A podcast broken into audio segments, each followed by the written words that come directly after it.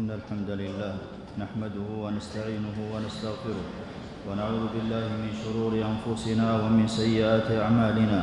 من يهده الله فلا مضل له ومن يضلل فلا هادي له.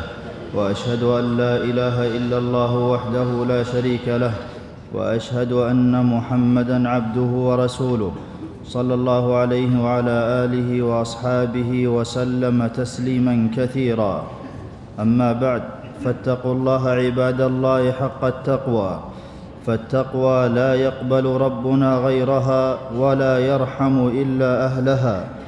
أيها المسلمون الدين قائم على أداء حقوق الله وحقوق خلقه فحق الله أن نعبده ولا نشرك به شيئا وحق المخلوقين الإحسان إليهم وحسن الخلق معهم.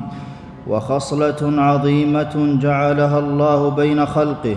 قال عليه الصلاة والسلام خلق الله مائه رحمة فوضع واحدة بين خلقه وخبأ عنده مائه إلا واحدة. رواه مسلم. قدمها الله على نعمة العلم فوجدا عبدا من عبادنا آتيناه رحمة من عندنا وعلمناه من لدنا علما وهو سبحانه يحب من اتصف بها وأثنى على عباده المتواصين بها ثم كان من الذين آمنوا وتواصوا بالصبر وتواصوا بالمرحمة. بها يقوم أساس بنيان القيام بحقوق العباد. من الحقوق الواجبة كالزكاة أو المستحبة كالعفو والصدقة. قال شيخ الإسلام رحمه الله فعلى الإنسان أن يكون مقصوده نفع الخلق والإحسان إليهم مطلقا. وهذه هي الرحمة التي بعث بها محمد صلى الله عليه وسلم. وهي منحة من الله يهبها لمن يشاء من عباده. قال عليه الصلاة والسلام لأعرابي جفى عن رحمة أولاده أو أملك لك أن نزع الله من قلبك الرحمة؟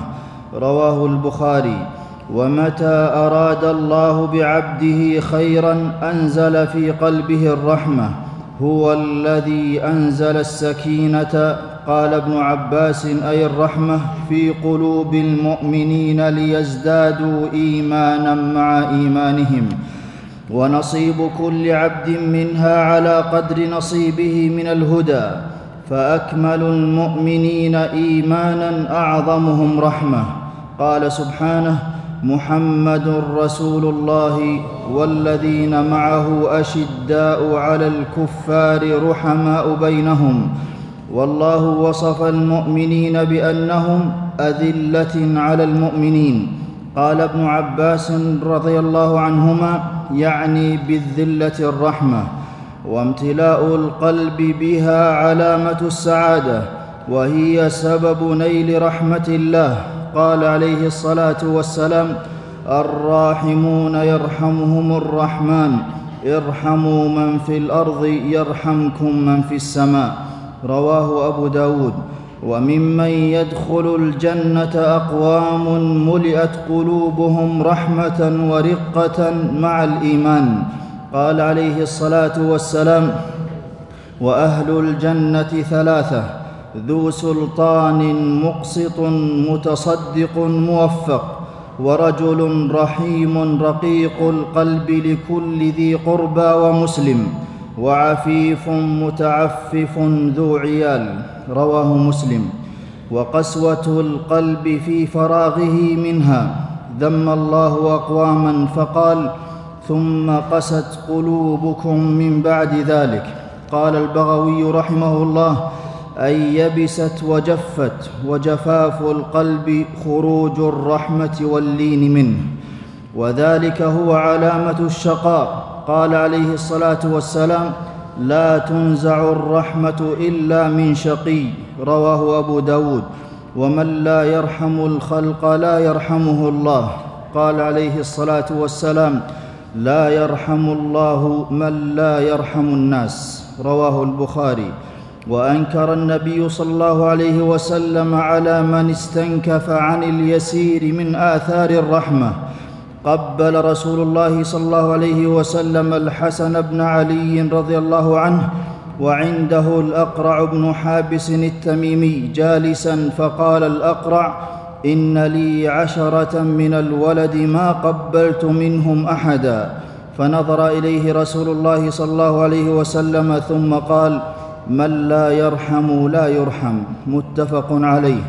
قال ابن بطال رحمه الله رحمة الولد الصغير ومعانقته وتقبيله والرفق به من الأعمال التي يرضاها الله ويجازي عليها وتقبيل الولد الصغير وحمله والتخفي به مما يستحق به رحمة الله. وأولى الناس بالرحمة الوالدان. قال سبحانه واخفض لهما جناح الذل من الرحمة وخير الأولاد من كان أقرب إلى رحمة والديه. فأردنا أن يبدلهما ربهما خيرا منه زكاة وأقرب رحما ورحمة المؤمنين فيما بينهم تجعلهم كجسد واحد.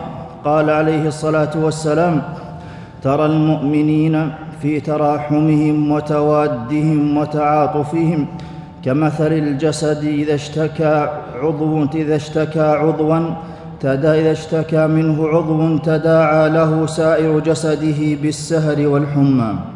متفق عليه. والبهائم حض الشرع أيضا على رحمتها. قال عليه الصلاة والسلام والشاة إن رحمتها رحمك الله رواه أحمد. والمؤمن يرحم الكافر لفقده الهداية ويبغضه لعدم إيمانه. ومن زلت قدمه في المعاصي يستحق الرحمة بالنصح والدعاء له بالهداية. أوتي إلى النبي صلى الله عليه وسلم برجل قد شرب الخمر فقال اضربوه.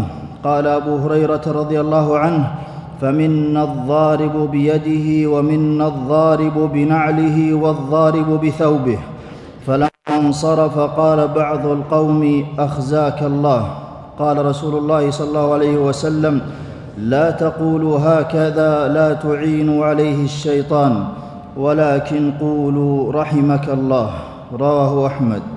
وأشد الخلق رحمة هم رسل الله سعوا لهداية الخلق ودعوا قومهم بكل سبيل لإنقاذهم من الهلكة وصبروا على أذاهم ولم يستعجلوا بطلب عذابهم.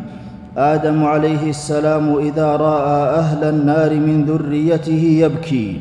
قال عليه الصلاة والسلام في قصة المعراج قلت لجبريل من هذا؟ قال هذا آدم وهذه الأسودة عن يمينه وشماله نسم بنيه فأهل اليمين منهم أهل الجنة والأسودة التي عن شماله أهل النار فإذا نظر عن يمينه ضحك وإذا نظر قبل شماله بكى متفق عليه. وإبراهيم عليه السلام كان رؤوفا بقومه. قال لربه فمن تبعني فإنه مني ومن عصاني فإنك غفور رحيم ولرقة قلبه جادل الملائكة ألا يهلكوا قوم لوط لعلهم يؤمنون وموسى عليه السلام رحم امرأتين فسقى لهما وهو من أولي العزم وامتدت رحمته عليه السلام إلى هذه الأمة فحث نبينا محمدا صلى الله عليه وسلم أن يراجع ربه في تخفيف الصلاة عن أمته. فخففها الرب عز وجل من خمسين صلاة إلى خمس صلوات. ويحيى عليه السلام جعله الله ذا حنان. قال سبحانه وحنانا من لدنا وزكاة وكان تقيا. قال ابن كثير رحمه الله ومعنى الآية وآتيناه رحمة من عندنا وتحننا على العباد ليدعوهم إلى طاعة ربهم ويعمل عملا صالحا في إخلاص. وعيسى عليه السلام جعله الله بارا بوالدته ولم يكن جبارا عديم الرحمة. وبرا بوالدتي ولم يجعلني جبارا شقيا. ونبي من الأنبياء ضربه قومه فأدموه فهو يمسح الدم عن وجهه ويقول رب اغفر لقومي فإنهم لا يعلمون. متفق عليه. ونبينا محمد صلى الله عليه وسلم أرحم خلق الله ومن أسمائه نبي الرحمة. رواه النسائي. ولما قيل له ادع على المشركين قال إني لم أبعث لعانا وإنما بعثت رحمة. رواه مسلم. ولما آذاه قومه ناداه ملك الجبال فسلم عليه وقال يا محمد إن شئت أن أطبق عليهم الأخشبين. فقال عليه الصلاة والسلام بل أرجو أن يخرج الله من أصلابهم من يعبد الله وحده لا يشرك به شيئا. متفق عليه. بعثه الله رحمة للخلق عامة. فقال وما أرسلناك إلا رحمة للعالمين. فمن قبل هذه الرحمة وشكر هذه النعمة سعد في الدنيا والآخرة. ومن ردها وجحدها خسر الدارين. وبعثه الله رحمة للمؤمنين خاصة. قال سبحانه ورحمة للذين آمنوا منكم.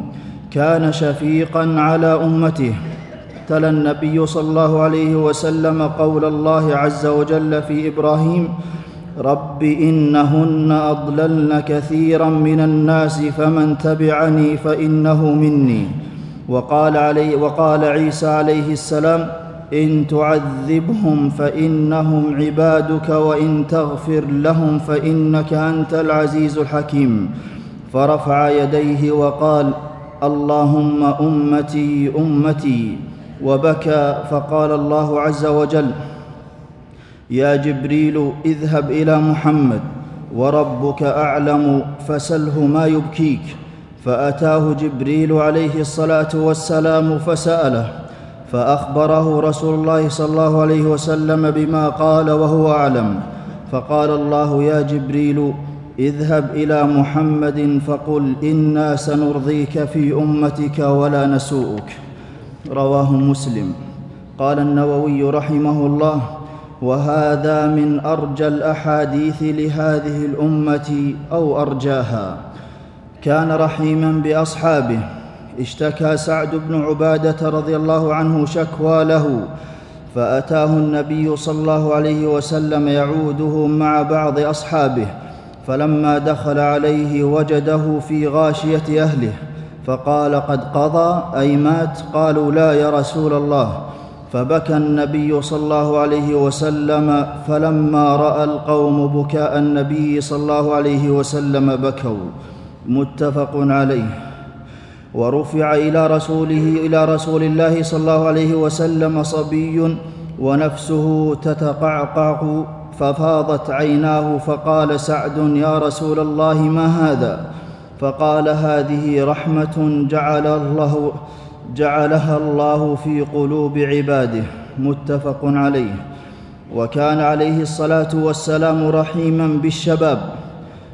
قال مالك بن الحويرث رضي الله عنه أتينا النبي صلى الله عليه وسلم ونحن شببه متقاربون فأقمنا عنده عشرين ليلة فظنا أنا قد اشتقنا أهلنا وسألنا عمن تركنا في أهلنا فأخبرناه وكان رفيقا رحيما فقال ارجعوا إلى أهليكم فعلموهم ومروهم وصلوا كما رايتموني اصلي وإذا حضرت الصلاة فليؤذن لكم أحدكم ثم ليؤمكم أكبركم.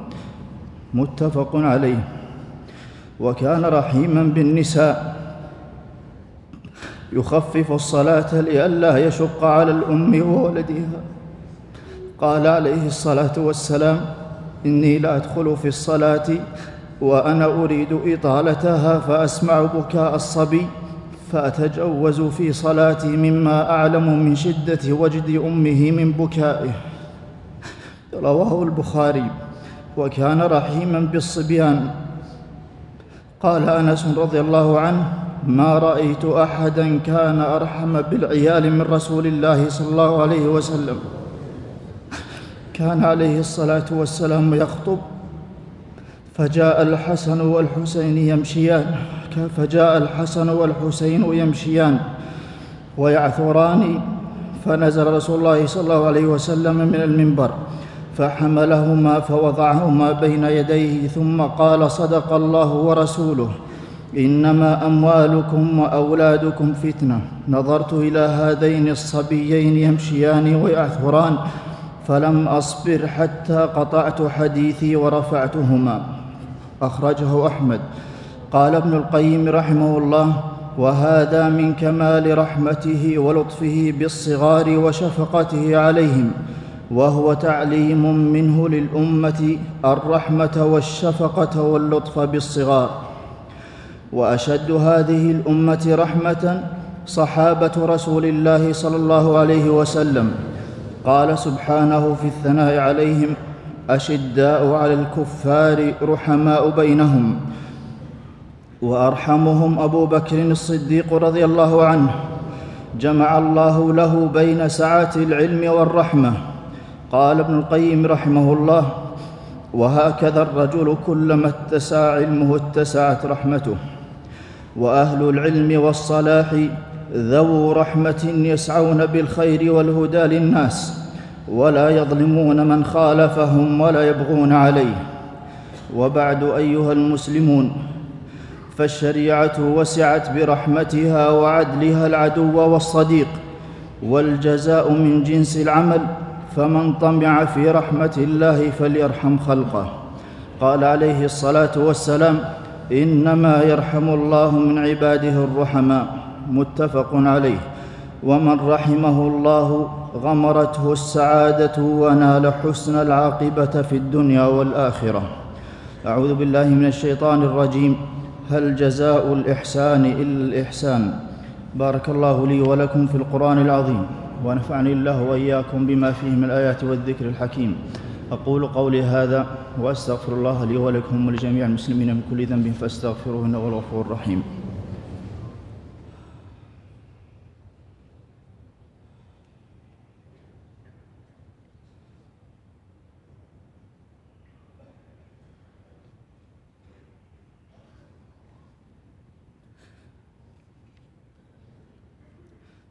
الحمد لله على إحسانه والشكر له على توفيقه وامتنانه وأشهد أن لا إله إلا الله وحده لا شريك له تعظيما لشانه وأشهد أن نبينا محمدا عبده ورسوله صلى الله عليه وعلى آله وأصحابه وسلم تسليما مزيدا. أيها المسلمون يصفو القلب من الكبر واحتقار الناس بتحقيق الرحمة وهي وسط بين القسوة والجفاء وبين الضعف والخور والرأفة والرحمة يحبهما الله ما لم, تك ما لم تكن مضيعة لدين الله كدعوى ترك الحدود رحمة بالعباد. وإذا سلم العبد من فتنة الشبهات والشهوات حصل له الهدى والرحمة. قال الله إخبارا عن أصحاب الكهف فقالوا ربنا آتنا من لدنك رحمة وهيئ لنا من أمرنا رشدا ومن اسباب نوال الرحمه بر الوالدين وصلة الرحم والصدقة والإحسان للمكروبين والمرضى وزيارة الرجال للمقابر والإكثار من تلاوة القرآن العظيم وذكر الله. ثم اعلموا أن الله أمركم بالصلاة والسلام على نبيه. فقال في محكم التنزيل إن الله وملائكته يصلون على النبي يا أيها الذين آمنوا صلوا عليه وسلموا تسليما. اللهم صل وسلم على نبينا محمد وارض اللهم عن خلفائه الراشدين الذين قضوا بالحق وبه كانوا يعدلون. أبي بكر وعمر وعثمان وعلي وعن سائر الصحابة أجمعين وعنا معهم بجودك وكرمك يا أكرم الأكرمين. اللهم أعز الإسلام والمسلمين وأذل الشرك والمشركين ودمر أعداء الدين واجعل اللهم هذا البلد آمنا مطمئنا وسائر بلاد المسلمين. اللهم أصلح أحوال المسلمين في كل مكان. اللهم اجعلها اجعل ديارهم ديار أمن وأمان يا قوي يا عزيز. ربنا آتنا في الدنيا حسنة وفي الآخرة حسنة وقنا عذاب النار. ربنا ظلمنا أنفسنا وإن لم تغفر لنا وترحمنا لنكونن من الخاسرين.